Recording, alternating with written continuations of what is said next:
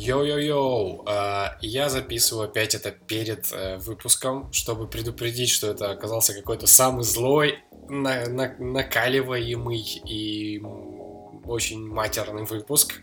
Э, за какие-то моменты мне даже стыдно, но я решил, типа, все-таки не вырезать, раз мы тогда были в таком состоянии, вот. Но если вы чувствительны к такой речи, аккуратней, пожалуйста. Я хочу сказать спасибо четырем людям, которые переслали нам а, первые донаты. Это очень круто, это классное ощущение, что второй сезон начинается с донатов. Алина, а, которая живет в Швеции и читает курс и пишет в чатик, переслала на PayPal внушительную сумму. Она молодец. Почему все переводили на пиво, она перевела на кота. Вот.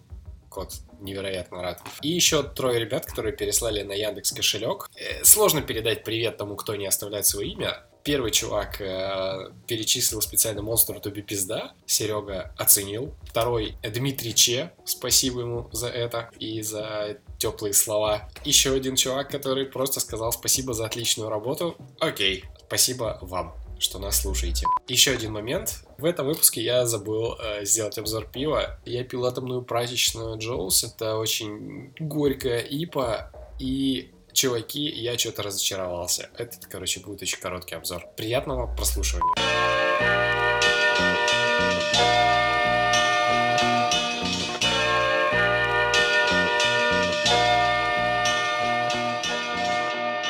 Всем привет, это легко, просто и подкаст. Пусть будет 12 типа, нормальный счет. Мы можем, мы вышли уже на какие-то рельсы, поэтому типа ок. Короче, мы вначале собирались поговорить про сон и про особенности вот этой всей истории, которая связана со сном, с э, сонным мачизмом, с проблемами подъема и количества сна.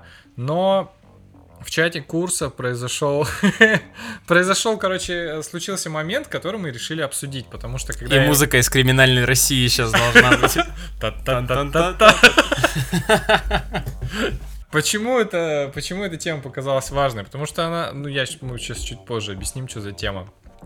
Потому что, во-первых, она, в общем-то, коснулась ну, затронула каждого, а во-вторых, когда я пересказывал, Серег, я тебе, да, пересказывал? Не, мы с тобой, мы с ну, тобой ну, сцепились, да. а Сережа сказал, что, типа, это, блядь, что же за тема, что даже ее пересказ вызывает срач. Да, типа, типа того. Насколько огненная тема. Да, а, и, наверное, даже отчасти для того, чтобы побесить Юру, я сегодня пью. А, атомная прачечная, По заявкам очень горькая ипа, вот. Она как с ураном такое ощущение. Я не знаю, что там в ней. Она люто горькая. Что было в чате? Э, что было в чате? Кто был вообще? Давайте так. Кто? Кто из 400 людей там был? По-моему, мы, Сережа, не в курсе. Ну, как глубоко. Ты догнал? Там 680 непрочитанных сообщений. Я перечитал. Да, я перечитал. А, я даже уже нескольким людям пересказывал. Вот, ну, чтобы я готовился к подкасту, поэтому я пересказывал, чтобы, собственно, тестировать вообще адекватность этого совета. Короче, на самом деле, мне кажется, Серега заслужил ачивку уже, потому что, типа, самый подготовленный ведущий подкаста легко и просто, потому что, типа, остальные такие, я не успел. Я еще заслужил ачивку как человек, который читал весь чатик Вообще весь. Все очень просто. В чатике курса возник всплывающий время от времени вопрос, друзья, что делать? Чувствую у себя признаки выгорания не знаю, как с этим бороться, не хочу снова выгореть и все такое. Ну, тут же, конечно, прибежали люди, которые хотят человеку искренне помочь, делиться советами, там, кто как справлялся, кто как справляется, вот, и дали какие-то советы. Большинство из них э, были там более-менее классические, там, займись спортом, там, время для себя, там, то есть, ну, то есть, как бы, все нормально в разных интерпретациях. И тут с ноги, короче, в это обсуждение врывается чувак и говорит, братан, мой совет, Типа, лучший способ борьбы с выгоранием — это родить ребенка. Типа, родишь ребенка, будешь от работы отвлекаться на ребенка, от ребенка отвлекаться на работу. Ни на что больше времени у тебя не останется. Такой вот нехитрый тайм-менеджмент. На что очень как бы ну, интеллигентная публика чата начинает, ну, как-то конструктивно возражать и говорить, ну, парень, мне кажется, ты перегибаешь. Ну, и там быстро появляется целая ветка того, что, как бы, братан, то, что ты сейчас говоришь, наверное, не очень этично. На что этот человек просто, типа, медленно раскручивает бочку с керосином и такой говорит, лол. И все просто... Типа, господи! И это просто какой-то пердосрач, короче, случился лютый. Так, смотрите, небольшая ремарка. А насколько этично то, что мы сейчас выносим фактически, прив- ну, не знаю, можно ли называть Прива- приват 450 на человек.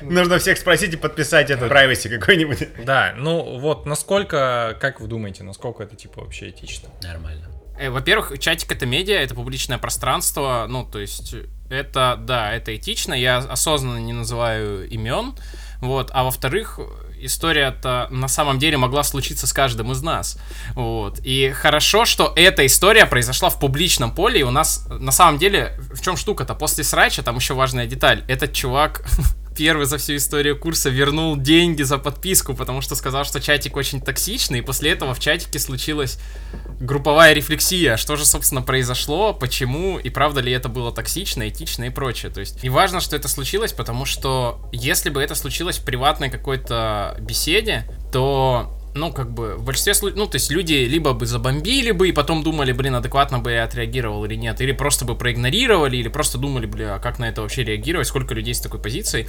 Была возможность это обсудить и разные там точки зрения какие-то сравнить, это тоже, типа, было очень важно. Ну и, блин, плюс ко всему, эта тема нас зацепила. Тут на самом деле, мне кажется, три даже, да, темы фактически. Э, Ну, про этику отчасти мы это затронули. Это, в принципе, про совет Роди ребенка. Да, то есть Вообще. насколько... Хочешь справиться со своими проблемами, рожай. Да, то есть как мы сами к этому относимся, к, к рождению и все такое. Ну и про выгорание, мне кажется, очень важно, потому что сейчас я чувствую, что я подгораю, типа, и три недели я себе выделил э, работу на, на низких передачах, когда такой 3-4 часа дня я буду заканчивать работу, но я чувствую себя более заебанным, чем я это начинал. Про выгорание.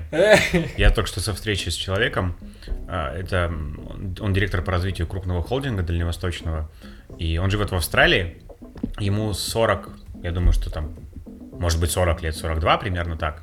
Примерно в 40 лет он такой, типа, ебись как о нем все, и взял полтора года на учебу в MBA, на MBA, там год и 8 месяцев, он уехал в Австралию, и типа он, он подкопил денег, ну там хорошо, вот на последней работе хорошо заработал. А, и чувак, примерно вот в 40 лет, ну плюс-минус, то есть он уехал в Австралию, и, и вот 4 семестра, у него было где-то год и 8 месяцев, он не работал. То есть у него были какие-то пара небольших проектов, и, ну, это там надо понимать, что до этого человек был на руководящих позициях, он был там генеральным директором большого здесь дистрибьютора миллиардного, и чувак был с довольно интенсивным графиком, вот, и он переехал, и полтора года, вот почти два года он учился. Круто, конечно. Я с таким этим рот открыв, говорю, блин, вот это вообще номер. Ну, я не очень представляю, как бы я себе вот так. Я очень хотел в этом году поступить тоже в магистратуру и попробовать, ну, взять какой-то ретрит, там, несколько месяцев не работать, хотя бы полгода, посмотреть вообще, как это будет, какой это опыт. Ну, вот, у меня такого не было, к сожалению.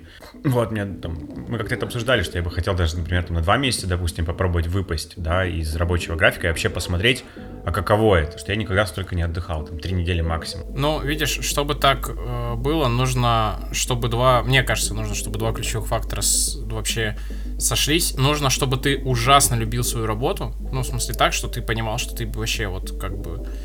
Ты без нее не можешь. Ты не можешь этого не делать, там, либо без этого дела, либо там без этого темпа. А второе, ты должен очень четко понять, что дальше так, ну, типа, нельзя. Ну, то есть все, ну, то есть все, это обрыв, ты дальше не можешь э, продолжать это делать, и тебе для того, чтобы продолжать, нужно остановиться. У меня тренер по, по пауэрлифтингу говорил, чтобы высоко прыгнуть, нужно низко присесть. Вот. В остальных случаях это всегда, ну, как бы, будет, мне кажется, ну, немножко другое. Я, у меня был подобный опыт, ну, в смысле, когда я уходил, ну, типа, из сферы, и прям вот, ну, типа, прям вот в, в основном э, учился. Это очень круто, это сильно трансформирует, сильно тебя двигает. Вот, но это почти всегда вынужденная мера. Потому что, ну, то есть, мы же люди, нам, чтобы из деятельности выйти, должно случиться что-то такое вообще прям совсем экстраординарное. Я не спрашивал его там о внутренних, конечно, мотивах, насколько это было там выгорание или драма это была, но вот я, допустим, последние там пару недель проживаю такую штуку, что я стараюсь меньше работать, и, к сожалению, вот это освободившееся время заполняется, сука, тревогами, короче, какими-то переживаниями. И довольно хуевое ощущение, я начинаю сам, ну, болеть от этого, то есть мне довольно херово даже в физическом плане становится. А, Вот это переключение от работы вот на что-то другое, такая штука ну, внутренне еще сложный. То есть здесь дело, дело не даже не в деньгах, чтобы накопить и позволить себе, да, там как-то вот э, куда-то себя деть, а вот так, чтобы, типа, ну, не тревожиться от того, что ты не, не, не делаешь там ничего. Так в этом же и смысл, что ты выходишь из работы и отдыхаешь для того, чтобы вообще быть способным оставаться наедине с собой и там не тревожиться и не заполнять чем-то. То есть ты работой заполняешь то время, которое ты мог, ну, которое ты по факту вынужден проводить с собой, и оно тебе дискомфортно, а ты, ну, в смысле, тревожишься, потому что что-то там где- где-то не, не, это, не так.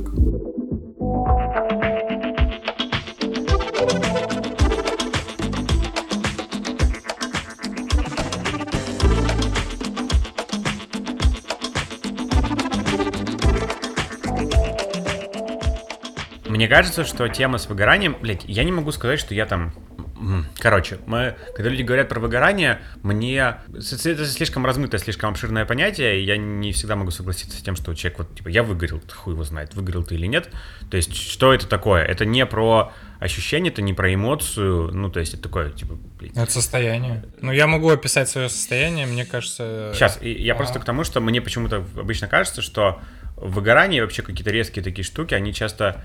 Давай лучше ты. Не знаю, не могу пока сформулировать. Ну, я чувствую... Что, что ты чувствуешь? Давай. Я чувствую, что у меня куча каких-то обязанностей, которые я не могу послать нахер, и типа из состояния зам... ну, такого какой-то загнанности, и при этом я не понимаю, нахера это все, если это так, типа, так, так неприятно, и если это так неприятно. То есть у меня вот такое ощущение, то есть, знаешь, когда ты не можешь, э, типа, да пошло нахуй все, типа, я вот сегодня ничего не буду там до конца дня больше делать. А я в этом последнюю неделю только учусь. Все 28 лет до этого я так не делал. Uh, вот проблема в том, что я стараюсь так типа делать, uh, и вот третью неделю там я это делаю, там, доработаю там часов до трех, до четырех, но при этом я один хер э, чувствую себя очень уставшим. Ну вот, то есть вот такое состояние. Просто мне... мне кажется, что история с выгоранием, ну, это как с депрессиями. Вот у меня депрессия. Ну, давай разбираться, сколько она длится. Депрессия такая штука, когда ты подавленный вот полугода. Это уже можно считать таким именно диагнозом какой-то. Не-не-не, там не полгода. Там если типа ты две недели даже ходишь да и... это хуйня, это где-то... Это клиническая Нет. штука. В смысле? Да ну что, ну... Как бы, и что, таблетки надо начинать пить? Нет. Ну и все. Ну как бы, что такое депрессия? То же самое с выгоранием. Ну то есть, я не считаю что-то... Просто мне кажется, что иногда люди драматизируют. Вот что я думаю. Погоди, ты сам любитель как бы говорить о том, что э, не, не о людях в целом, а типа, а как тебе. Угу. А сейчас ты фактически берешься говорить за другого человека, типа, как ему. Но если он считает, что он типа выгорел, ну почему ты считаешь, что он, драм... э, что он драматизирует? Ты фактически Мне кажется, что мы вешаем ярлык не на то. В смысле? Мне кажется, что эта история, ну, она в любом случае должна, вот как ты сейчас описал, там становится понятным, что за твоим термином выгорания стоит. Мне кажется, важно вот эту работу проводить. Не, я понимаю, о чем Юра говорит, что... Ярлык. Не вешать ярлык, типа, я выгорел. Блядь, да что ты чувствуешь? Что реально происходит в деталях. И вот с этим можно что-то делать. Со словом «выгорел» ты ничего не можешь сделать. Ну да. Ну... Выгорел заканчивается дауншифтингом. Ну вот и да это нет. не решение. Ну, слушай, во-первых, э, мне кажется, это не совсем так, потому что у тебя есть какое-то, э, какая-то сложившаяся коннотация к слову выгорания, и а, ты его почему-то не принимаешь. На самом деле нормально то, что люди говорят какими-то терминами, подразумевая что-то, что будут подразумевать якобы и другие люди. Но, э, ну, то есть это, это нормальная дидактическая как бы история. Ты рассказываешь вначале по чуть-чуть, а потом тебя начинают расспрашивать, и ты типа раскрываешь эту историю понимаю, в какой примерно конве какие тебе вопросы задавать. Ты типа сигнал посылаешь. Мне кажется, я выгорел, а объясни. И ты такой, ну вот. Мне кажется, абсолютно нормальная конструкция. А если сказать, слушай, мне что-то тоскливо и грустно. Ну окей. Такая история, что слово выгорание это такое слово одеяло, за ним все прячут все то, в чем не хотят разбираться. Вот, вот знаешь, типа кофе горький, а он горький как что? Типа, как дуб, да, как шоколад горький, или там как что-то еще, как сливовая косточка, да. И вот, ну, то есть все под этим прячут, да, и степень детализации снижают. я понимаю, о чем Юра говорит, потому что я всегда, когда мне человек говорит, я выгорел, мне вот искренне его хочется спросить, а ты горел вообще, сука? У тебя внутри был огонек какой-то, чтобы ты сказал, что ты выгорел? Выгорание, ну вот, я сейчас, короче, буду прям устраивать свой любимый технофашизм.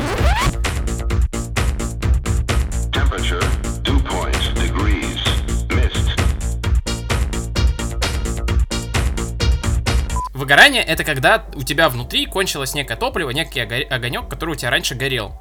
То есть, мне кажется, как? Вот раньше у тебя, блин, был какой-то стержень, знаешь, пружинка, внутри вот что-то горело, и ты вот просто пер, и э, ты смотришь, остальные, ну, что-то делают, а ты это делаешь, ну, либо по кайфу, либо больше, и как бы, ну, просто потому что, а как по-другому, да? И в определенный момент ты понимаешь, что ты с утра просыпаешься, а у тебя суперсила кончилась. Ты как Джонни Кейдж, короче, понимаешь, который, типа, гора побил своей зеленой энергией, а потом у него, он, типа, все, ну, типа, потерял эту зеленую энергию, все, ее нету. Вот, и ты с утра проснулся, все, нет искры, ничего, непонятно. А у тебя темп жизни такой, что все настроено на то, что ты все делаешь на 150, да, процентов. А ты теперь делаешь все там, дай бог, на 100. И тогда, да, выгорание. Я типа, я как, ну, как бы оболочечка, как человек, я все могу делать, но зачем нужен, как бы, обычный человек, когда я работал супергероем? Да, это Бэтмен может себе позволить, типа, быть человеком, а Супермен без своих сил, как бы, нахер никого не умеет спасать. Мне кажется, нас так супер, блядь, поддерживающий подкаст такой, знаешь, получается. Просто хуесось. Выгораешь ты, ты, сука, вообще еще не видел, блядь. Что такое да выгорание. нет, нет, нет. Ну, то есть, у меня такое развлечение. Ну, то есть, типа, если ты выгораешь, да, то ты до этого, значит, как-то горел. Ты перешел в другое какое-то качественное состояние. И надо с этим так работать. А если ты чего-то делал, а потом такой, ме, ну, то есть, или тебе просто ме, ну, просто потому что, типа, надоело или еще что-то. Ну, это нормально, ну, типа, да, давай с этим так работать. Или вдруг ты задал себе вопрос, а нахера я вообще трачу по 12 часов в день на эту херню? Ты до этого не горел, ты до этого просто, типа, не задумывался. Ты шел вот просто со стадом куда-то там по потоку плыло такой, а, а что вообще происходит? Да, и тут варианта два, ну, либо дальше там засунуть голову там в песок, в поток, смотреть на небо и что-то еще, да, либо, ну, как бы, да, дискомфортно там выходить из потока и искать какую-то другую свою нишу. Рост это больно всегда, особенно если ты хочешь себя перевести, ну, типа, в другое состояние осмысленной деятельности, тебе нужно вообще понять, а ты кто, а что вообще в мире происходит, где ты себя можешь применить. Вот такая вот у меня поддерживающая вставочка. Слушай, ну то, что ты говоришь, оно явно сейчас не относится к моему состоянию, потому что, типа, я реально чувствую, как э, хтонь и энтропия как бы захватывает. Вот, и это такое не очень приятное ощущение, потому что, и к тому же оно неприятное почему? Потому что ты такой, типа, ну ок, а, две недели я такой... По, Вафлил? По, по вафлю, да, и все станет хорошо. Нихуя не поменялось. не сработал рецепт. Да потому что... А кто тебе вообще сказал, что... У меня будет два ответа. Один, ну типа в то, что... А кто тебе сказал, что через две недели тебе станет лучше?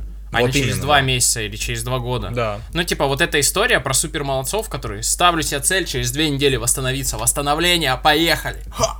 Типа, вот, нет, ну, как бы так не работает. Ты не можешь себе определить срок, за который ты, типа, придешь в норму. это как я болею, как я болею. Я, допустим, понимаю, прихожу на работу, температуру я начинаю осознавать только к обеду, то есть первые полдня вообще ебашу, потом такой, ты понимаешь, что у меня, ну, как бы, температура, я такой, так, так, так. Ну, за несколько лет я научился тому, что, типа, я себя отпускаю с работы, то есть я иду домой, но я такой, ну, завтра ты придешь, ну, типа, типа, все, отлежишься и завтра придешь. То есть я не говорю себе, типа, все, ложись, отваливайся, там, от меня все встречи, нет такой, типа. У меня, кстати, тоже проблема с заботой, потому что, смотрите, у меня есть двойственная история. С одной стороны, я понимаю, что я стал лучше себя понимать э, и осознавать, и чувствовать, вот, ну, в течение какого-то там, э, за какой-то промежуток времени. Но в то же время я понимаю, что раньше, типа, я ебашил больше, и, возможно, возможно, был больше результат. И сейчас, когда э, я такой себе, ну, ладно, сегодня до трех поработаем, вот, вот это вот только сделаем, раз херово, вот э, обязательно вещи, которые обещал, а остальное, ну, не обязательно, можно завтра сделать, там, или, ну вот. И я, и меня начинает ломать, бля, раньше же так классно было, а сейчас ты вообще, и что это, вот это так вот старости приходит, наверное, да? О, ты прям, прям, блядь, мои же мысли называешь. Я реально то же самое проживаю две недели. А это, а это, ну, в смысле, это вот, мне кажется, это типа тупой голос. Ну, э, и не знаю, как у тебя, но у меня это тупой голос, который такой... Э, умный голос, он говорит, что, чувак, ну это и есть осознанность. Ты лучше понимаешь себя, ты лучше понимаешь ландшафт э, того, по чему ты сейчас движешься. И да, может быть так, что в течение какого-то промежутка тебе придется быть вот таким вот слабым, заботящимся о себе чуваком, который там работает там по три часа. Там. Любопытная штука, которую я как-то раньше не особенно осознавал, но я вот с двух сторон дошел до этих мыслей. С одной стороны, я в какой-то момент начал понимать, что от того, что я работаю там 12 часов, денег больше не становится. Как-то последние там несколько лет я такой, э, может быть, попробовать работать меньше. Ну, типа как, то есть, грубо говоря, все, ну там, норма рабочего дня там условно 9 часов, я работаю там 10-12, но, типа, результат особенно больше не становится, и такой думаю, нахуй я тогда парюсь. Можешь попробовать как-то работать, ну, меньше, за те же деньги. Ну, за Это, те- кстати, тоже выход. Ну, в Вот. смысле, это тоже... Ну, то есть попробовать, ну, типа, а нахера, если больше не становится. Это тоже рост.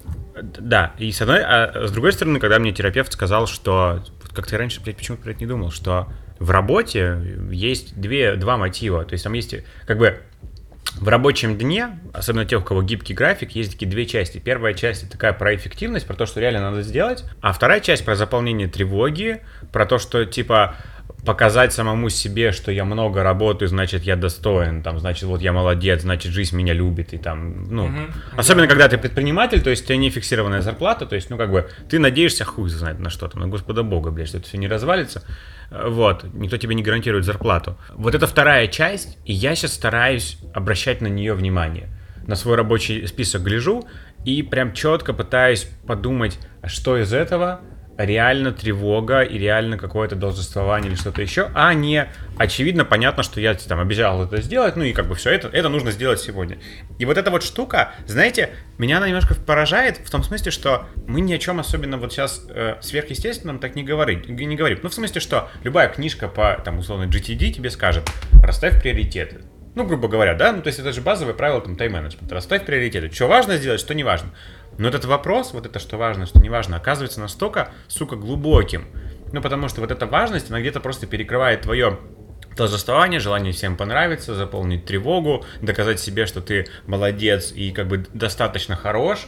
То есть, ну, для того, чтобы там себя как-то больше любить и ценить. Оказывается, что за этим словом, типа, что важно, кроется много-много всего другого. Знаешь, я... Для меня это открытие. На самом деле это очень сложный вопрос, и я на него искал ответ там первый раз месяцев 8. Был открыт workflow, куда и было, был вопрос, а что мне в принципе важно? И я ходил такой, а это важно? Да нет, хуйня какая-то.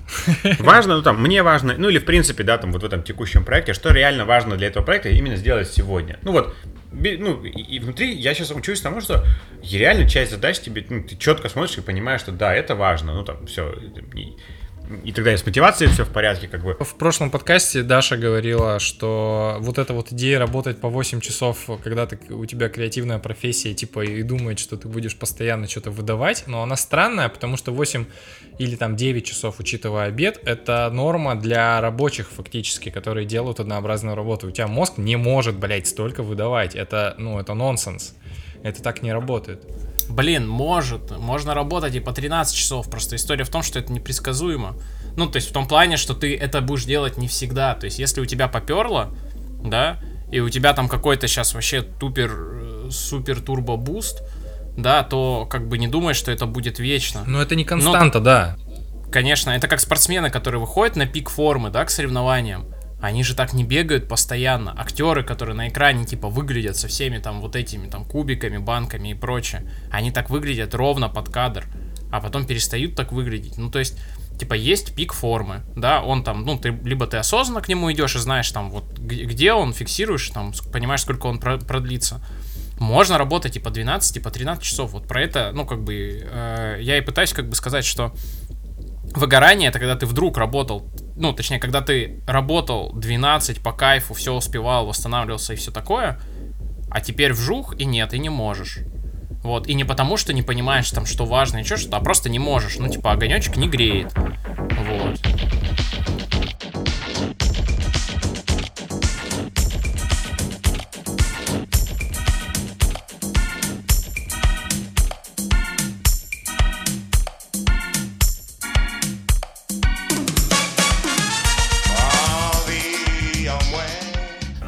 А я не купил колу, потому что из-за ВЭФа на кампусе закрыли все магазины. Сотку, бутылочка маленькая. Так это же стекло, конечно. всегда дороже, да. Я просто не в курсе, не пью колу.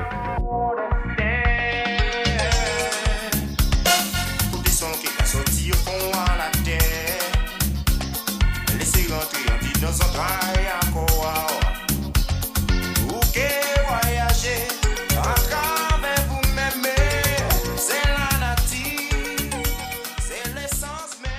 Мы, смотри, мы дали сетап про роды, но как бы панчлайнов пока не последовало. Мы как-то быстро про выгорание это. Я... а, Идея про то, что можно закрыть свои проблемы личностные с целополаганием или там с восстановлением энергии, да, вот то самое выгорание, за счет того, что взять на себя дополнительные обязательства или дополнительные проблемы, она как бы очень странная. есть ощущение, что она тупая. Ну, в смысле, неэффективная. Вот, поэтому, ну, то есть, если у меня проблемы, я не могу спать или что-то делать, у меня плохо работает голова, братан, маленький ребенок тебе поможет. Дополнительные обязательства, недосып, типа, а раздражитель, который ты никуда не можешь деть, он вообще всегда помогает продуктивности. Наверное, да. Ну, то есть в каких-то контекстах. То есть говорят же, что самые эффективные работники, типа в Штатах, это одинокие мамы, с детьми, которые на рабочих профессиях, типа, ну, э, работают, ну, то есть медсестры, да, с детьми и прочее, просто потому что у них день настолько расписан, что у них нет времени, типа, телиться. Вот когда ты работаешь в офисе, такой, ну, типа, полчаса попержу, потом полчаса дольше останусь да, на работе, попью кофе, а там нет, ну, типа, там надо все делать, ну, типа, можно посмотреть, вот есть замечательный фильм «В погоне за счастьем» с Уиллом Смитом, вот, он, типа, такой супер-турбо мотивационный, там очень хорошо показано про то, что у тебя нет времени, у тебя столько обязательств, что ты, типа, не можешь вообще смотреть по сторонам. И эта гонка, как бы, да, ты, типа, супер эффективный, ты, когда потом смотришь со стороны на этот отрезок, думаешь, нифига, с одной стороны, чего я достиг, да, как быстро, а с другой стороны, как я вообще это выдержал. Поэтому не надо закрывать одни проблемы другими проблемами. Ну это, это, это помните фильм э, точно. Майор Пейн, где, где типа у бойца там что-то он такой, я устал, тот ему палец сломал, теперь ты не, там не беспокоишься о своей там э, усталости. Я хотел сказать другое. У меня, здесь, у меня здесь позиция отличается. Хотя понятно, что я буду приводить на своем примере лучше. Вообще, чуть-чуть издалека, вообще мне кажется, что а, дети это такой важный, э, это одна из таких вех в жизни людей, это как покупка, там, выйти замуж, особенно в жизни, там, девушек часто, в жизни, я буду говорить про свою жену, например, да, то есть это для нее, там, выйти замуж, э, купить квартиру, потом родить детей, для нее я понимаю, что это такие важные вехи, возможно, они, там, традиционные, консервативные, но я в то же время понимаю, что вот это как э, мы смеялись, да, что там вот... Э, короче, у меня жена нормальная. Ну, в смысле, она не задрот, как я, блядь, по всей вот этой вот теме рефлексии и всего-всего. Она такая обычный человек, не сильно рефлексирующий о происходящем. И когда я ей говорю, типа, ну, что ты думаешь, или там это, она не всегда готова рефлексировать. И она такой обычный человек, ну, в смысле, в этом плане, как, как 99% людей не рефлексируют. Она, типа, выполняет обычный квест, ну, основной квест. Да, да, условно. И 99% людей так и живут. И о чем говорил Тёма Лоскутников, что для них есть опорные институты. Ну да. Брак, кварт, дом, дети — это то, что помогает им в конечном итоге справляться с экзистенциальными да, вопросами и кризисами, ну, если совсем глубоко смотреть. И э, в, в моменте, да, это может доставлять некое там неудобство, но, еще раз, мне кажется, что вот для моей жены, например, ну, то есть, она мне заставляла купить квартиру, там, взять, взять ипотеку, что мы вот дом важен, все, пиздец. Мне на нахер была не нужна эта квартира, я как бы, ну, но она, как бы, ну, ей важно. Я это сделал для нее, потому что ей, ну, там, ей, ей это важно, ее там внутреннюю тревогу и беспокойство это успокоит. Сесть и вскрывать ей консервным ножом ее мозги я не собираюсь. Ну, типа, зачем мне ее насиловать? Отправлять ее на психотерапию, да нахрен оно ей надо. Не надо, ну пусть как бы все. Ну, то есть не, не тронь. Она хочет так решать эти проблемы, я буду помогать ей решать эти проблемы вот так. И в этом плане а, дети, мне кажется, нормальная, вполне себе история для того, чтобы, да, решать какой-то внутренний там кризис, ну, он разной степени может быть, да, и как бы, конечно, если у тебя совсем пиздец, и все вообще все разваливается, родить, если у тебя брак разваливается, родить ребенка, то это такая себе, да, история. Но в целом, если у тебя в общем и целом все нормально, то почему, ну, why not? Ну, а в смысле, а кто степень нормальности определяет? Не знаю, ты сам, наверное. Ну, ну не знаю. Ну, это со стороны кто-то может тебе сказать. Не знаю, как определить. Ну, короче, мне кажется, вот так. Я, кстати, да, вот мне кажется, я ухватил то, о чем ты говоришь. Мы просто буквально вчера с товарищем ходили в кино и болтали, и вот как-то тоже пришли к этой теме. Я реально сейчас увидел один сценарий, в котором родить ребенка, если у тебя выгорание, это нормальный вариант. Ну, то есть это классный вариант. Когда ты работаешь, ходишь на работу, заебываешь, что-то делаешь и понимаешь, что я не понимаю, зачем я это делаю. У меня какой-то кризис целеполагания. Ты садишься и такой, а Ты что для меня ребенка. важно? Не, не. Ты садишься и думаешь, а что для меня важно? К чему я вообще хочу прийти? И ты понимаешь, а я хочу дом, в котором там трое, четверо, пятеро, один мой ребенок. И ты такой, а какого хера? Я провожу все время на работе и только строю карьеру вместо того, чтобы рожать ребенка. Если для меня важны дети, да, и я от этого там буду счастье какое-то э, черпать, то да, наверное, это нормальный вариант. Вот у меня есть товарищ, который говорит, я вообще, вот честно, я не понимаю все, это, ну, то есть я вижу, у тебя там прет работа, я понимаю, что ты там кайф, короче, ловишь, что ты ставишь цели, и это такая игра, в которую тебе интересно играть. Но у меня такого нет. Ну, то есть меня, правда, не торкает. Я не, ну, то есть я понимаю, как поставить себе цель, там, добиться ее, но меня не торкает. Я вот хочу себе дом, и сколько-то детей. И вот мне вообще будет по кайфу. Это вот, типа, прям цель такая. Я вот Ну, это не цель, это некое видение, но это нормальная часть жизни. Говорить о том, что, блядь, у меня выгорание, и... А какая гарантия того, что родишь ребенка, выгорание не случится? Ну, какая, блядь? Да нет никакой. Ну, чё, и Никакой. чё? Ну, то же самое. Ну, как бы, ам, мы про это просто уже говорили, что, ну, я по-честному там, там лет, наверное, до 20, грубо говоря, 5, вообще не было желания детей, даже не звенело там нигде. Вообще, вообще никак не звенело даже это внутри запроса. Видать, другие потребности были. Где-то лет с 25 до 20, может быть, 7 я начал понимать, что, в принципе, я бы хотел уже детей, ну, как-то начал просто эти мысли начали появляться, ну, вот как-то ощущение это. Но у меня там долгое время были опасения, что, ну, как бы, что я не хочу быть, ну, там, то есть мне, масса вещей из моего детства мне не нравится, то, как со мной там вели себя родители. Я переживал, что я это все вынесу дальше, и буду также себя вести. Хотел как-то какие-то ключевые там тараканы углы сгладить, все это как-то подразогнать там гусей из головы, чуть-чуть, чтобы травма, травмы, травмы там не нанести, а, хотя бы не повторить тех же ошибок. Вот, и там сейчас я как-то внутри такой, типа, ну, окей, это там часть жизни. Вот просто про выгорание, понимаете, в чем штука? Это же тактическая штука. Это, блядь, э, на, на, как бы, на длине всей жизни, ну, это типа там месяц и чего. Нет. Не нет, ну ты говоришь, согласен. у тебя две недели сейчас это длится. Ну да. Ну, в смысле, это может быть и стратегическая штука, если, типа, ты понимаешь, что ты всю жизнь занимался не тем, чем ты, в принципе, хотел. Тогда это стратегически. Тогда ты, в принципе, обесцениваешь все, что у тебя было до этого, и ты не знаешь, что делать дальше. Это не, э, ну, мне кажется, выгорание это не только вот та штука, когда ты типа, а, заебался. Это штука, когда это вот как раз социальный кризис, мне кажется, и есть. Да, огонек в глазах пропадает. Не, про то, что выгорание... Давай, я тебе простой пример приведу. Выгорание может быть сильно стратегической штукой, которая полностью всю жизнь человека а, меняет. И единственный способ ее, ну, в более-менее нормальное русло привести, а, это с, с этим выгоранием справиться, ну, профессиональным имеется в виду. Это школьные учителя. Которые, посмотри, вот приди в школу и посмотри на какую-нибудь Марию Ивановну, которая 10 лет там работает. Типа это, ну, это в смысле не человек, это шкурка от человека, это функция в большинстве своем. Ну, то есть, и, ну, есть вообще история про то, что, ну, там, и во многих странах, и у нас по закону образования вообще а, педагогам через определенный стаж, ну, в зависимости от того, где они работают, положен отпуск годовой просто, чтобы в себя прийти, в людей поверить. Ну, я там тоже даже это по себе знаю, если ты много работаешь с людьми, особенно если ты там педагог, тренер или еще что-то, тебя эта работа съедает. Есть определенная норма часов гигиенических в месяц, после которых работать нельзя, даже за очень большие деньги, просто потому что ты начинаешь уже как бы, как это, как крестраж, знаешь, часть своей души как бы отдавать туда, и она не восстановится. Вот есть часть лайфбара, которая регенерируется, а есть та, которая вот как бы она уже все, она верхний предел снижает. Поэтому, ну, может, иногда это может быть прям большой стратегической штукой, что тебе полностью нужно поменять свою жизнь. Я про это и говорю. Но ты в моменте все равно не можешь понять, что это такое. Ну, конечно. В этом и проблема, блин, в жизни ни хрена никогда не понятно в моменте. Вот, блин, моя большая боль как инженера, что для человека не дают приборы, хотя бы эмо- эмоциональные, ну, как по которым понятно, типа там уровень усталости, там еще что-то. Ну, то есть, что-то, на что можно посмотреть и получить объективную оценку, что сейчас происходит хотя бы с тобой, хотя бы внутри.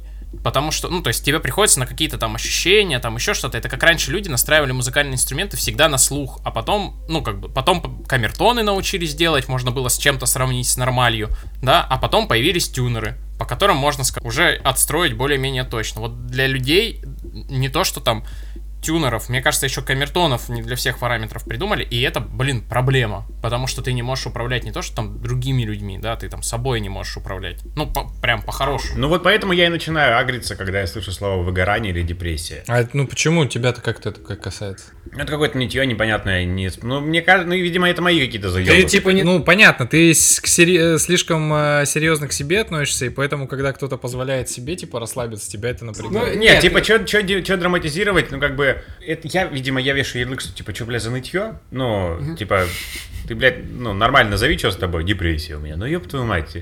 Ну ты Не, ж сам... братан, говорил. это диагноз. Ну, типа, вот, ну, как бы я тебе вот так могу сказать, это типа то состояние. Это как у алкоголиков.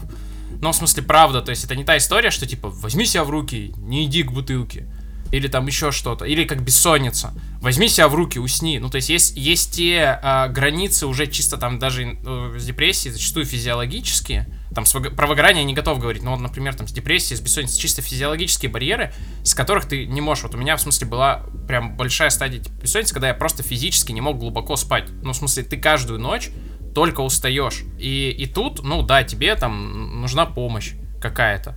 Ну, то есть это то же самое, что моряку, типа, у которого цинга начинается сказать, возьми себя в руки, блин. Да нет, Держи не свои про- зубы на Вырабатывай витамин Не-не-не, С. я не про возьми себя в руки. Я про то, что... Мне кажется, я про это как-то говорю... А, мы на, на пьянке я про это говорил, когда пиво пили. Что мне ка- Я просто уже забыл, где что говорю. Ну, что у меня есть ощущение... Я, может быть, не прав, меня сейчас вообще возненавидят, блядь, все слушатели этого нашего эфира. Этого ебаного эфира. Про то, что у нас сегодня пиз- пиздец супер поддерживающий, блядь, разговор. Сначала Сережа там навалял, блядь. Что я думаю? Что не нужно, блядь, бороться с депрессией или, блядь, с выгоранием. Нужно разбираться, честно задавать себе вопрос, в чем причина. Потому что люди же, как обычно, как обычно люди начинают говорить, у меня депрессия, что мне с ней делать? Ты как справляешься? Про людей начал говорить. Я сейчас объясню. Я не надо искать читать статьи, как справиться с выгоранием. Спроси себя, что ты чувствуешь. Слушай, Что конкретно тебя Ты себе раздражает и напрягает. противоречишь. Сейчас, потому что ты говоришь, у меня же нормальная жена, она в себе не задает таких вопросов. Она типа хочет квартиру, не понимая, какую именно потребность это закрывает. И я ей помогаю. Я не хочу типа и у нее копаться в голове. Просто иначе есть риск, Смотри, ты мне кажется, я понял, о чем просто... Юра говорит. Юра говорит про то, что а с чего ты взял, что это выгорание, а не там что-то другое. Почему Ни ты взял чего. чужой ярлык? Ни с чего. Вот, это, это и мы живем это все в состоянии неопределенности. Мы всегда бе- берем какой-то ярлык, который более-менее похож на что-то. Это начало пути. Вопрос в том, что ты с этим начинаешь делать. Типа вот это, вот в этом уровень твоей осознанности проявляется. А мы пытаемся сделать ну, слушателей нашего подкаста более осознанными, в том числе и себя, наверное. Ну, какую-то пользу им снести. пытаюсь. И я про то, я про то, что не надо искать статьи и книжки про выгорание. Почему нет? Если это поможет тебе в твоих поисках. Нет четкой инструкции, нет четкой карты по звездам. Ты, если ты э, распутаешь свою жизнь, ты поймешь, что у тебя всегда было очень много выбора, но все равно ты пришел вот к этому варианту. Но это не значит, что если кто-то другой повторит так же такие же решения, он придет к этим же выводам. Это не так. У всех свой путь, и это нормально, потому что я сам по себе знаю, что как я начал курс писать, я, блядь, читал статьи, как научиться там делать долгие проекты, как справиться с тревожностью, как еще что-то делать. Они дали какой-то базис, который пом- помогли мне куда-то дальше пойти. Это нормально. Вопрос в том, что ты, блядь, читаешь. Тимур, у тебя ошибка выжившего. Юра говорит про то, что место там гиблое, там можно пройти, да, как во «Властелине колец», да, через, что там, Минас Маргул. Там можно пройти, но там как бы пипец, там вообще Deadly Hollows, тебя мертвые эльфы за ноги утащат. Тренеры по личной эффективности и Тони Робинсы тебя, короче, блин, затащат в мрак, и ты до цели не дойдешь. Я же тебе присылал дойти, советы но- про сон. Что там, чакру восстановить, вот это вот все, представить себя там магом, блядь, или кем. Волшебным маляром. Волшебным маляром, да, вот это вот. Ну, зависит какая-то там куча. Мне кажется, что это слишком... Я понимаю часть твою логику, я с ней согласен, что да, это отправная точка, и это не всем помогает одно и то же, и как бы, может быть, кому-то помогает статьи, хуй. Но мне кажется, что это такая подмена понятий, потому что слово депрессия и там выгорание слишком размытые субъективные маркеры. Про что я говорил, что как, как происходит, блядь, вот это сам... э, Чаще всего это же люди самодиагностируют выгорание и депрессию. Такая самодиагностика происходит. То есть этого нет никакого четкого критерия. А если, не дай бог, ты открываешь э, Википедию на странице депрессия, господи, любой из нас, кто сейчас туда зайдет, узнает себя. Ну, Так то я есть- же, не, я это я понимаю, я про то и говорю, что это зависит от того, что читать. Здесь нужно понимать, откуда брать источники. Э, Мне кажется, важно читать, что такое депрессия, что такое выгорание, но у каких-то авторитетных источников, которым ты можешь доверять. Ну, Например, на Мачиманту вот эти вот э, медицинские журналисты, они- они пишут замечательные карточки в Медузу, и у них есть карточка про то, что такое выгорание, где буквально в 10 каких-то там тезисов они тебе это объясняют. И они там не про волшебных маляров тебе ничего не пишут и все такое. Они говорят, да, есть так. Вот сейчас наука об этом считает это. Вы, возможно, тоже выиграли, возможно, нет. Там, в обратитесь вот к, к специалисту и прочее. Мне кажется, это важно. Ну, то есть, вне генетическая передача, блядь, э, знаний, это супер, сука, важная вещь. Это я к тому, что я пишу статьи. А вы такие, типа, не надо читать статьи, да с хера. Прикольно, конечно, все развернулось, пацаны.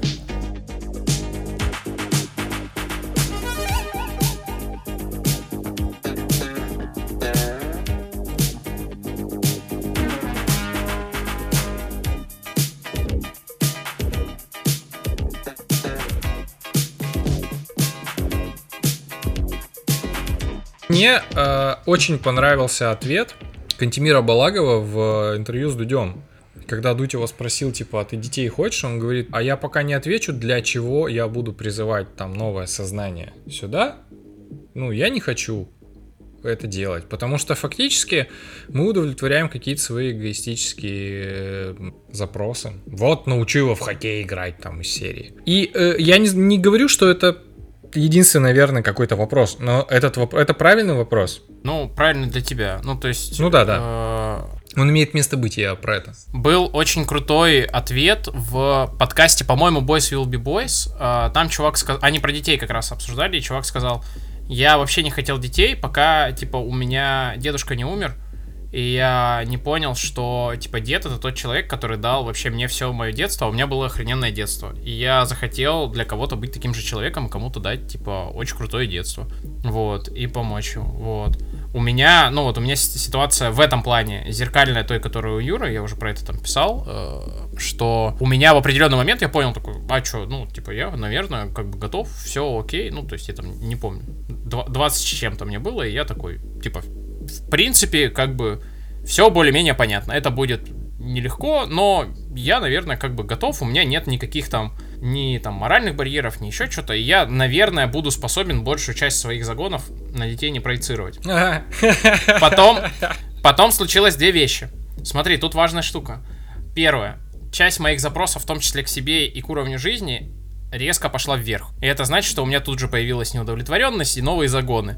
Вот, и я такой, так, мы вышли из точки равновесия, что-то происходит. А второе, у меня, ну, типа, я начал смотреть на своих родителей, у которых, ну, типа, там, у нас в семье довольно сильный разлад, и я понял, что, в принципе, очень многие э, семейные пары держатся на детях. И, как бы, когда они, ну, прям по-хорошему выходят из жизни родителей, то этот вакуум, как бы, он вообще людей там уни- уничтожает просто очень сильно.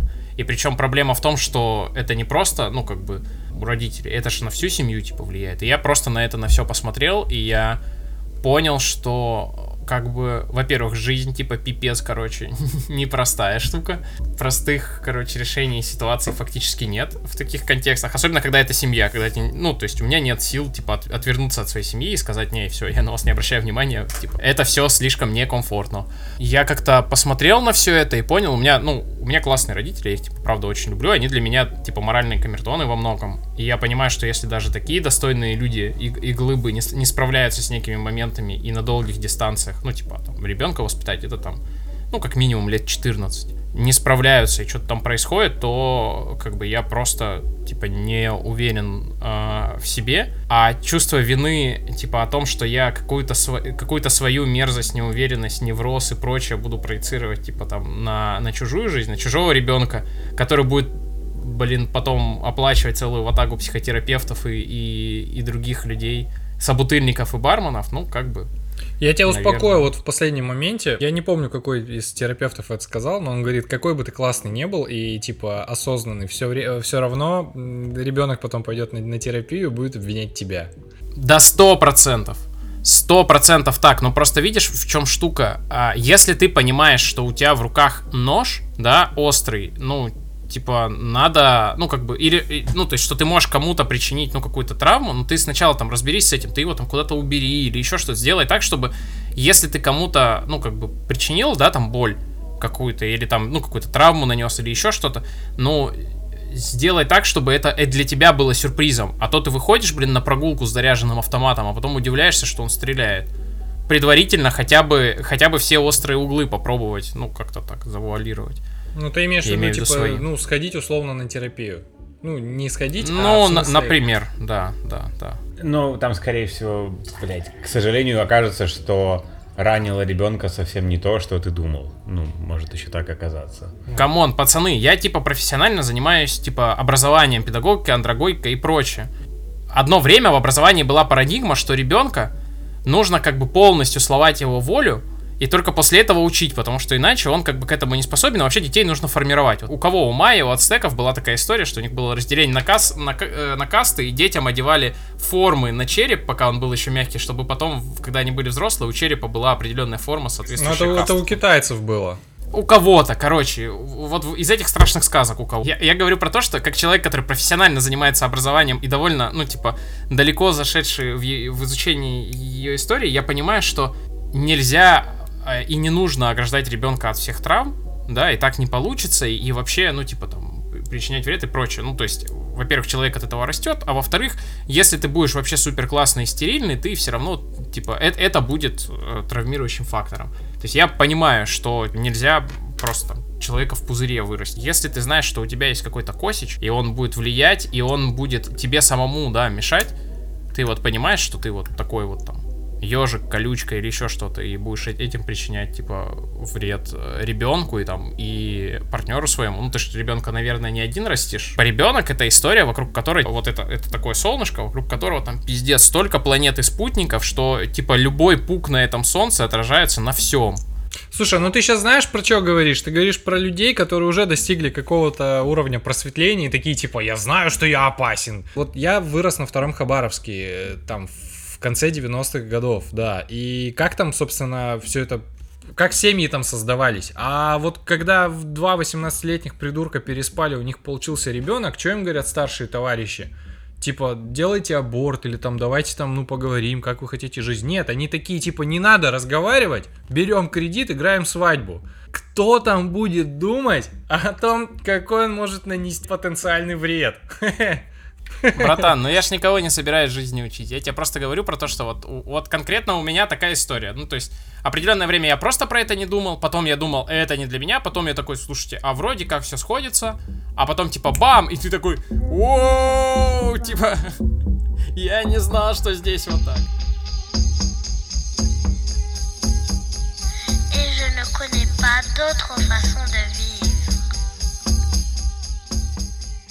Давайте пробуем в точке сейчас просто синхронизироваться и понять э, вот просто один от- это- от- ответ на один вопрос. Вот в моменте сейчас каждый из нас хочешь детей, скорее хочешь, скорее не хочешь или совсем не хочешь. Вот вот сегодня, вот сегодня, вот условно, вот Сережа. Вот прямо сейчас нет. Ну, то есть на горизонте, ну, через там какое-то количество лет, и я, то есть, ну, к этому вопросу там вернусь и буду там здраво думать, да. Ну, то есть сейчас я понимаю, что нет. Я, типа, у меня другая, сейчас другая ставка, и, и не хочу, и не готов, и я не собираюсь брать еще один груз на себя, там, преодоление и превозмогание, а во-вторых, я понимаю, что, ну, как бы, не собираюсь по этому поводу там лишних фрустраций испытывать, что, бля, я не хочу детей, значит, со мной что-то не так. Тима. Ну, я хочу прямо сейчас, да. Ну, в смысле, я готов, я нахожусь в оптимальном состоянии, когда я могу обеспечить там и себя, и кого-то. И мне, в принципе, на самом деле, у меня есть эгоистичный порыв сделать... Ну, то, то- вот то, что я, в принципе, понял о жизни, там, вот эту всю историю, как-то облечь в какую-то вот такую историю, которая поможет э, сделать счастливое и какое-то там детство ребенку и, ну, помочь вырасти ему более целостным, чем, чем я, например. Прикольно. Ну, это эгоистичная херня, которая, возможно, не сработает. Но тем не менее. Блин, Юра, прости, но я ворвусь с хуйней вообще в разговор. Иллюстрация эгоистичной... Короче, иллюстрация эгоистичной херни. Мне в детстве, короче, один из моих дядек а, сказал такую штуку. У него был гениальный план. Нужно, типа, родить сына и назвать его Боб. Для того, чтобы у внука было отчество Бобович, и тебя в старости это дико, короче, веселило. Вот это пример эгоистичной херни. Типа, внук с отчеством Бобович, и я с тех пор вот это использую как камертон, типа, херни. Если любое говно, типа, научить ребенка играть на фортепиано, там, еще что-то, еще что-то, укладывается в эту формулу, то ты гандон, скорее всего. Типа, не надо так относиться к детям. Так, так, Типа, погоди, как этим, как этим пользоваться? Типа, как э, туда, может, научить играть ребенка на фортепиано, может, к этому через камертон тут пройти. Вот, ходи в музыкалку, будешь играть на фортепиано. Во-первых, э, будешь старика своего веселить, а во-вторых, из работы не останешься. В кабаках будешь играть. Это что значит? Слезешь с моей шеи, и как бы меньше вероятность, что ты туда вернешься. Это значит, что ты не заботишься о человеке, ты заботишься о своей жопе или о своих кеках каких-то. Не надо так делать. Вот это типа, это внук с отчеством Бобой. Это, слушай, это... А, я это в теглайн вынесу, это смешно. Я почему-то вспомнил, блядь, Колбина. Э, У Саши Колбина два кота. Одного звали Вова, и второго звали Вова, блядь. Ну ладно, ты давай э, синхронизируйся теперь. Как, как бы, я такой, скорее, да, в том смысле, что поскольку я сейчас переезжаю, ну, это не совсем, блядь, момент для зачатия, блядь, детей, вот, но это скорее такая больше бытовая история, чисто, вот, чисто бытовая, типа квартира, какая-то инфраструктура вокруг, вот такое. Вот. А в остальном, именно морально, скажем так, да, какие-то, я, да, как-то уже спокойно. Ну, то есть, типа, вот, если, даже скорее, знаете, как у меня происходило, что если раньше я, наверное, боялся, там, потом у меня был период, то я, типа, ну, как бы вот прям хотел, то сейчас я боюсь, что я даже успокаиваюсь немножко в части вот желания завести как немножко успокаиваюсь, вот, хотя, может быть, это и правильно. Ну, такое нормальное, спокойное, ну, вот, как, возможно, ну, типа, без лишнего там нагнетания. Жена у меня не хочет.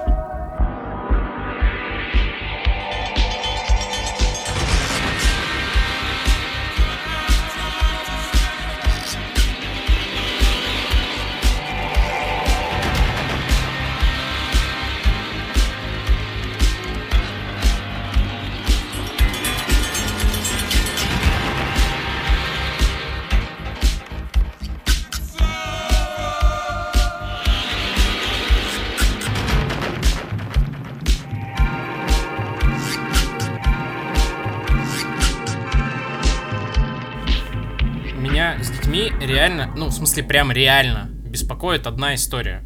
Наверное, потому что, ну, как бы я просто своей профессиональной на это смотрю, я понимаю, а, насколько хтоническое сейчас вообще э, детское образование в стране, ну, то есть детские сады и школы, вот. Может быть, потому что я знаю, как можно сделать лучше. А, ну, в смысле, нет, как сделать лучше я не знаю, я, может быть, знаю, как это может быть лучше с точки зрения ребенка и родителя. И я, правда, не хочу отдавать там ребенка вот эту систему детских садов и общеобразовательных школ. К университетам у меня сильно меньше вопросов. А при этом, ну, как бы родить ребенка и полностью заниматься лично там его образованием, я себе не могу позволить. Ну, там, и по финансовым обстоятельствам, еще что. Хотя для меня это был бы, ну, то есть, э, нормальное поле самореализации. У меня есть мой товарищ замечательный, который прям, ну, как бы там, в силу ряда обстоятельств готовится стать, ну, типа, прям отцом full day. Ну, то есть у него будет жена работать, а он будет дома заниматься воспитанием ребенка. Он очень, ну, типа, к этому вдохновенно относится, и я и я тоже, ну, как бы, я вот прям к такому готов. Ну, в том числе, потому что я, как бы, этим занимаюсь, я понимаю, как это работает, да. У меня во многом опасения и страх связаны еще и с тем, что, ну, как бы, я не хочу детей отдавать в эту систему, но при этом я понимаю, что система сейчас работает как камера хранения. Ну, то есть родители А, туда сдают да-да-да-да-да. детей, чтобы идти на работу. Слушай, ну подожди, ну вот а чё, ну, я просто пытаюсь вспомнить, вот я тот человек, у которого школьный опыт довольно приятный, ну, именно тот сам, именно ш- школа и преподаватель, это, в принципе, довольно, ну, у меня не оставили там сильных каких-то такого, что я ненавижу школу или что-то еще есть там, ну, меня жена, жена у меня такая, ну, я просто У вот, оставили. и я почему говорю, что в моей картинке мира в школе были любимые преподаватели, правда, немного, ну, как в школе были свои там плюсы, социализация, опять же, та же самая, и а, в конце концов школа Сейчас, подожди, объясню. Вот знаешь, как я к институту отношусь, что институт это такая возможность 4 года легитимно заниматься хуйней и пробовать себя. Ну, то есть не учебу учиться, а как бы себя искать. По большому счету, школа это тоже фон для какой-то твоей социализации. а, но я не знаю. Но, В школе дети, Юра, в этом ну, проблема. да, но вот я не знаю, что отличие. такое школа. Я не могу себе дать ответ, что такое школа. Я Вот. тебе сейчас скажу, как у меня это А было. можно я быстро Да, да, конечно, просто да. на это? Во-первых, ну ты так, у тебя ошибка выжившего. Ну то есть смотри, у меня опыт в школе не травматичный каким-то чудом, потому что он отвратительный. В смысле, моя школьная жизнь это повод для такого количества байк, что большая часть моих друзей не хотят слушать про это ничего, потому что они спать не могут, например. Ну то есть когда я начинаю расскажи это одну. Нет. А, Ну, ну, просто, просто не сейчас, да. А второе, я понимаю, что большая часть того, что происходит в детских садах и школах, в лучшем случае бесполезна для ребенка. В лучшем.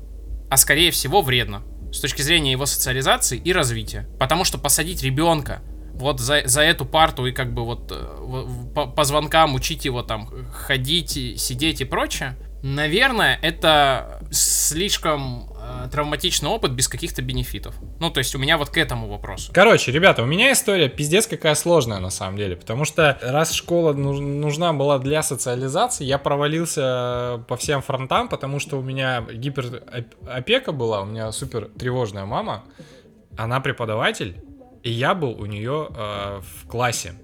Она, э, в смысле, классный руководитель. Вообще классный руководитель. Да. И это, ребята, это пиздец. Это пиздец в том смысле, что когда мы поехали э, в какой-то э, санаторий, в классе седьмом, наверное, и у меня возникли какие-то разногласия с э, друзьями, там, с одноклассниками, я не решал их, я пошел жаловаться ей, потому что в моей системе э, координат это типа было вот это правильно.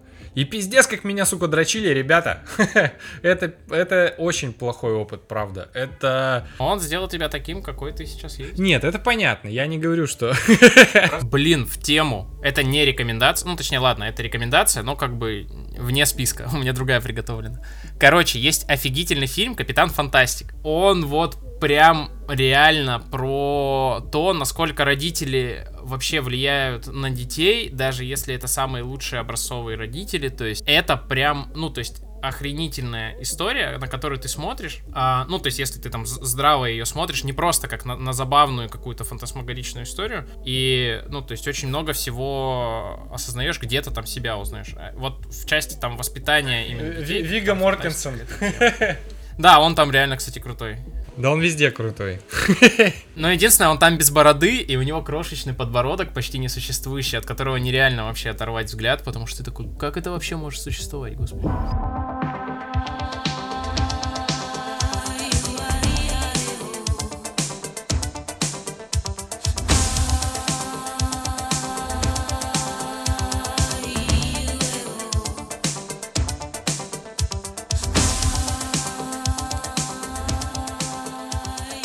Рекомендации. У меня есть рекомендация, она охренительная. Короче, типа, это прям жемчужина этого года. Это документальный фильм от Sony, а, который называется Raising Kratos, про а, разработку игры God of War. О, нифига. Ну, то есть не самой первой, а вот новой. Ну, с сыном, с сыном когда. Да, да, да. Который называется просто God of War. И это офигительно. Во-первых, он лежит на YouTube полностью в свободном доступе. Там даже есть официальные русские субтитры. А, это офигительная производственная драма. Во-первых, она показывает, как вообще э, разрабатывают такие большие игры. То есть вот эти AAA title ы, э, когда, которые разрабатываются 5 лет. Каково вообще 5 лет что-то разрабатывать?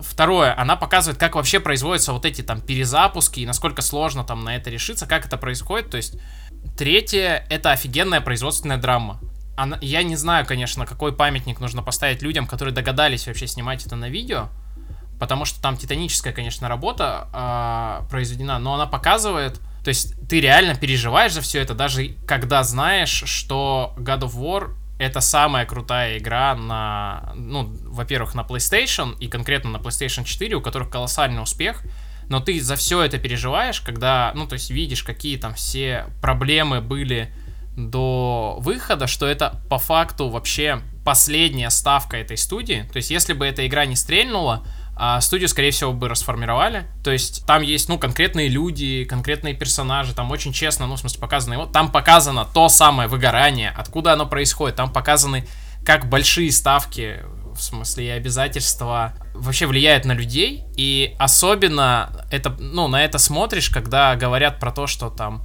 когда говорят, ой, ну там креативные профессии, ой, айтишники или еще что-то. Это, блин, арт-проект, это креативные профессии, это супер айтишники. Вот, типа, они тоже бывают живут в аду производственном. И это, короче, офигенно. Ну, то есть, это, это красиво, это интересно, это познавательно. И я вообще с таким удовольствием, короче, его посмотрел, что прям рекомендую от души и настойчиво. У меня две рекомендации. Одну сейчас навеяло Сережиным разговором. Такая некое дополнение. А, я скину ссылку. В Wired выходил материал. Я не знаю, переводили ли его на русский или нет.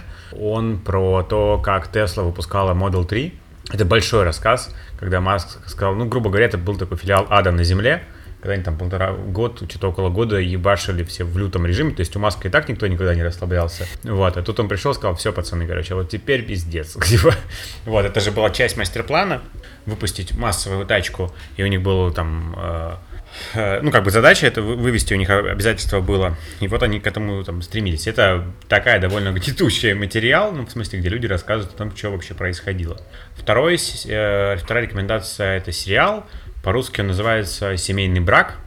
Я А, его классный. недавно рекомендовал ребятам. Он прикольный. Он, э, я первый раз такой видел. Короче, фига в чем? Это сериал про семейную пару, которая э, идет к... Ну, то есть они разъехались, она ему изменила, они разъехались, и они э, как бы решили пойти на семейную психотерапию.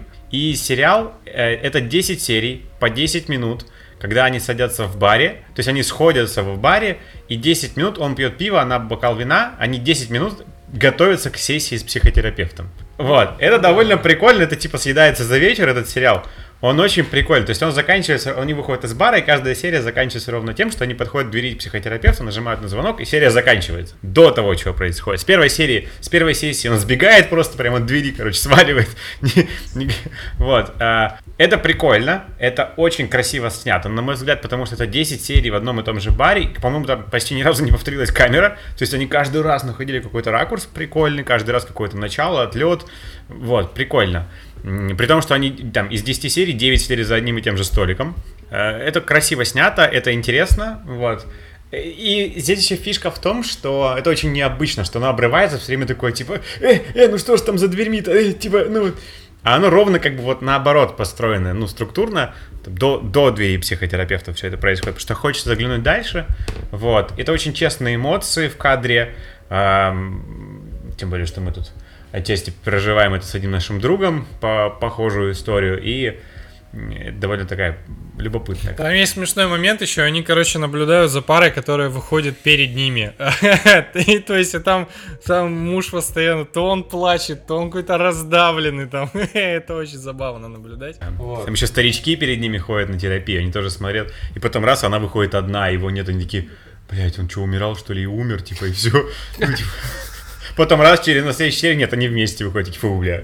Типа, ну, это любопытно, вот. Я посоветую тоже игру, э, на самом деле, тоже AAA внезапно она оказалась. Это такая штука, которая помогает мне как-то справляться с моим вот этим вот выгорающим состоянием. А вообще, несколько раз в году я впадаю в игровую такую... Ну, то есть мне становятся очень интересные игры, я в них играю там практически запоем, не по 5-6 часов, но там по, по, по 2 часа, там 3 часа на выходных. То есть для меня типа много.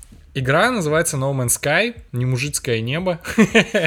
Это штука, которая... Это космопесочница, если вы понимаете, о чем речь. То есть песочница — это, короче, игра без сюжета с заданным миром, в котором ты, в принципе, можешь делать все, что ты хочешь. Космо — это значит, что она, типа, вот в космическом сеттинге.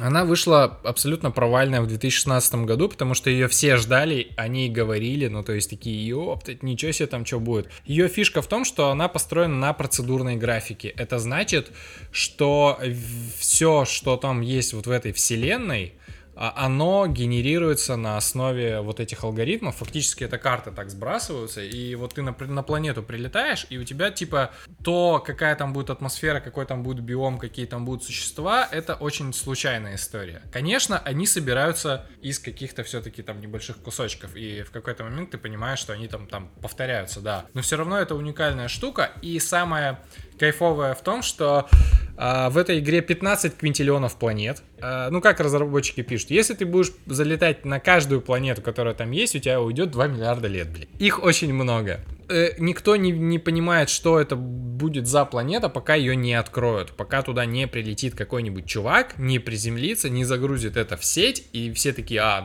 ну, они тоже смогут туда же, на эту планету прилететь. Там есть мультиплеер. А, э, в- короче, в 2016 году это все провалилось, потому что это было, было все очень сыро, вот, но ребята Hello Games, они вот сколько, три года, они бесплатно ее допиливают, и буквально 14 августа вышло второе глобальное облавле- обновление, которое называется Beyond, которое добав- добавило туда кучу всего, что сделало ее, в общем-то, супер играбельной.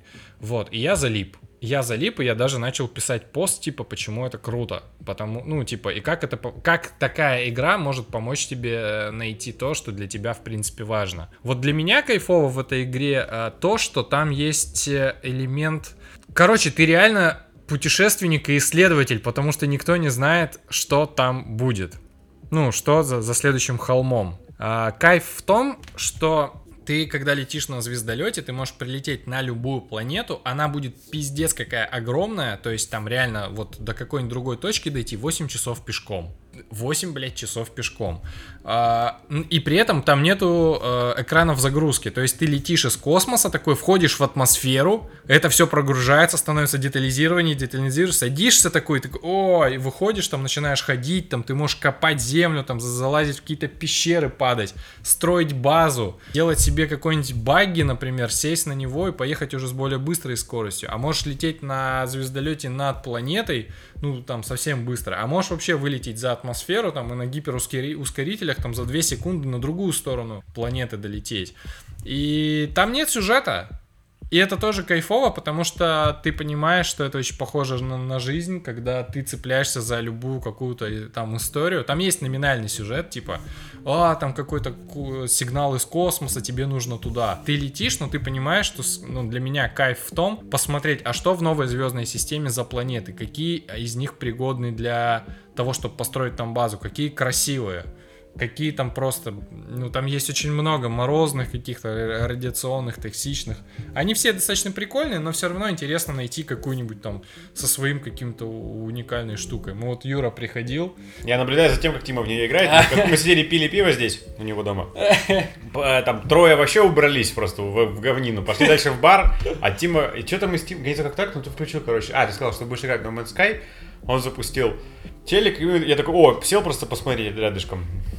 Что вообще происходит? Прикольно, я всю дорогу Тиме задавал вопросы, а что дальше, какая цель, какой сюжет, где враги, там, где другие люди. Он просто один ходит по планетам такой. Ну, типа, там нет сюжета, нет цели, нет... э, Нет, какого- цель там есть. Ну, она такая очень, как бы, э, я так понимаю, что размытая, да? Ну, как- Ну, там есть сюжетная, там, там несколько сюжетных э, историй, ты можешь там, в принципе, им, им- ими даже не следовать. Но там фактически это связано с тем, что прилети на ту планету, там вот будет сигнальный маяк, ты его прослушай, потом вернись туда, там, собери там.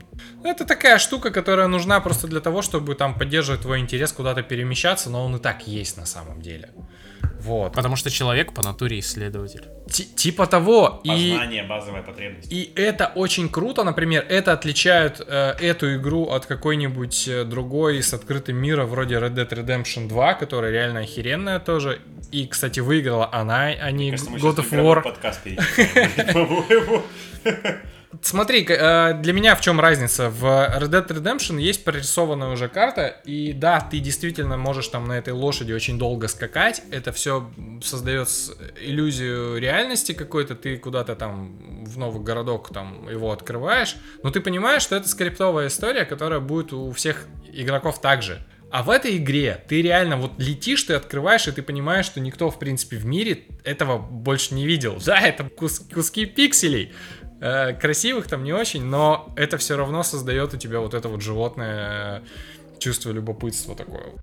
Я почему с Тимой залип в эту игру? Ну, отчасти там понаблюдать, позадавать эти вопросы, потому что в детстве я... У меня было такое, знаете, я любил...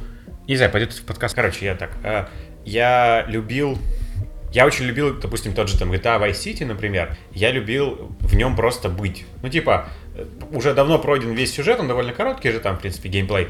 И дальше я просто там в, него мог несколько месяцев или даже больше играть, просто про- сам себе придумывая какую-то жизнь, вот в этом вот там городке, что-то куда-то там ездить, что-то типа там, ну как в песочнице машинки катают, грубо говоря, и, там, и какой-то себе создаешь там историю. Я также делал вот в, допустим, там в City я играл. А сейчас со мной что-то случилось, и я испытываю, я не знаю, что я испытываю, но вот я когда сажусь играть, я пробовал играть, и у меня есть режим, когда я просто приезжаю там к другу, и мы рубаемся в Mortal Kombat, это такой социальный элемент, прикольно, мы там гоняем что-нибудь, прикольно. А вот так, чтобы сесть и начать замещать мир, ну вот текущий, вот какой-то другой там истории, какие-то миссии выполнять там, или вот особенно разворачивать какую-то жизнь, я внутри начинаю испытывать тревогу, стыд или что-то. Я не могу даже описать, но мне становится некомфортно в духе типа, что ты, блядь, здесь расселся, иди в реальном мире, делай, ну, что-нибудь. Вот какое-то такое внутри происходит.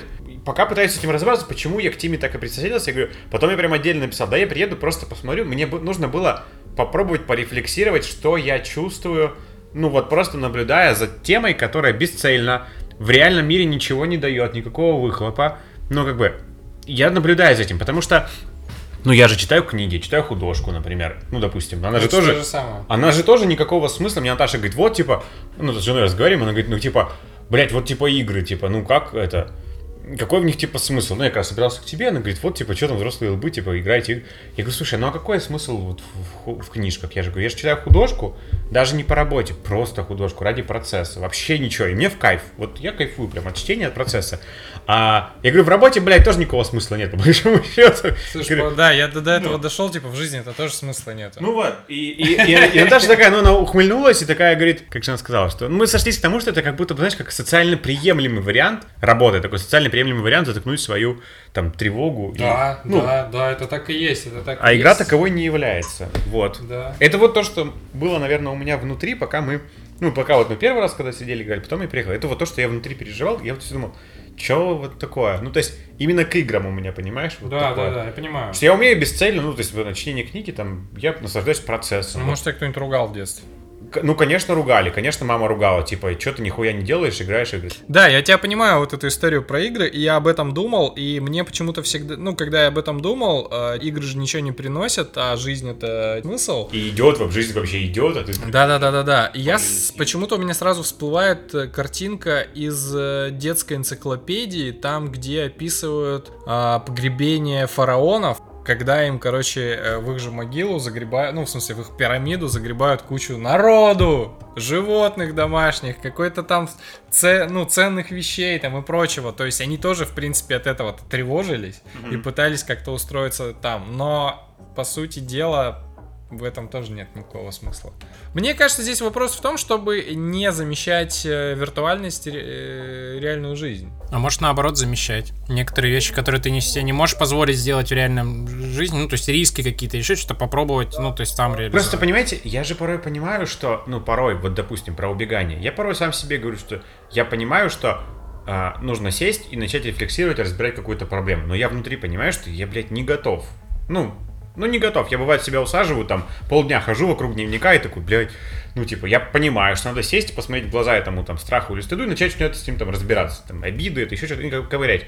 Но не готов. Ну, как бы, и, и- и понимаете, в чем вся штука? Что, почему меня эта тема там как-то завела? Ну, потому что одно дело, мне были бы неинтересны игры.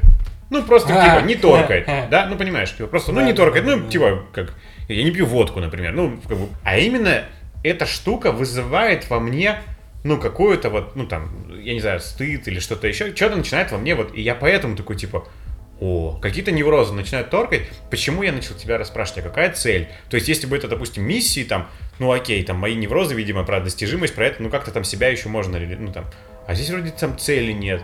И такой, потому что реально разница между тем, чтобы сидеть и в новом Sky гонять и читать там Петрова в гриппе, ну никакой, ну в смысле. Не, ну да, это, Ну, это разные способы получить удовольствие. на самом самом процесса, деле. И- да. и какой-то опыт. Да, от процесса. Ну вот. А здесь именно, что я начинаю испытывать, ну, именно вот какое-то там чувство там стыда, как гнетения. Блядь, любопытно. Ладно, давайте, я думаю, отдельно подкаст про игры все-таки запишем, потому что на это есть запрос, про это пишут и просят, и, ну, мы не будем это вырезать, мы это оставим, ну, вот хороший сейчас разговор был, но, в принципе, прикольно было поговорить и про тревогу с этим связанную, и про игры, которые повлияли как-то, потому что на меня многие игры повлияли.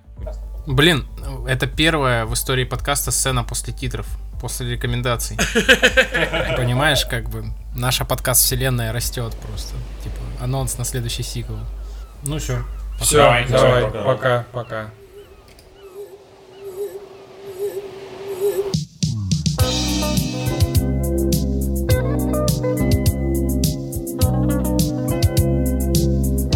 Тихо шляпалась волна, а печаль.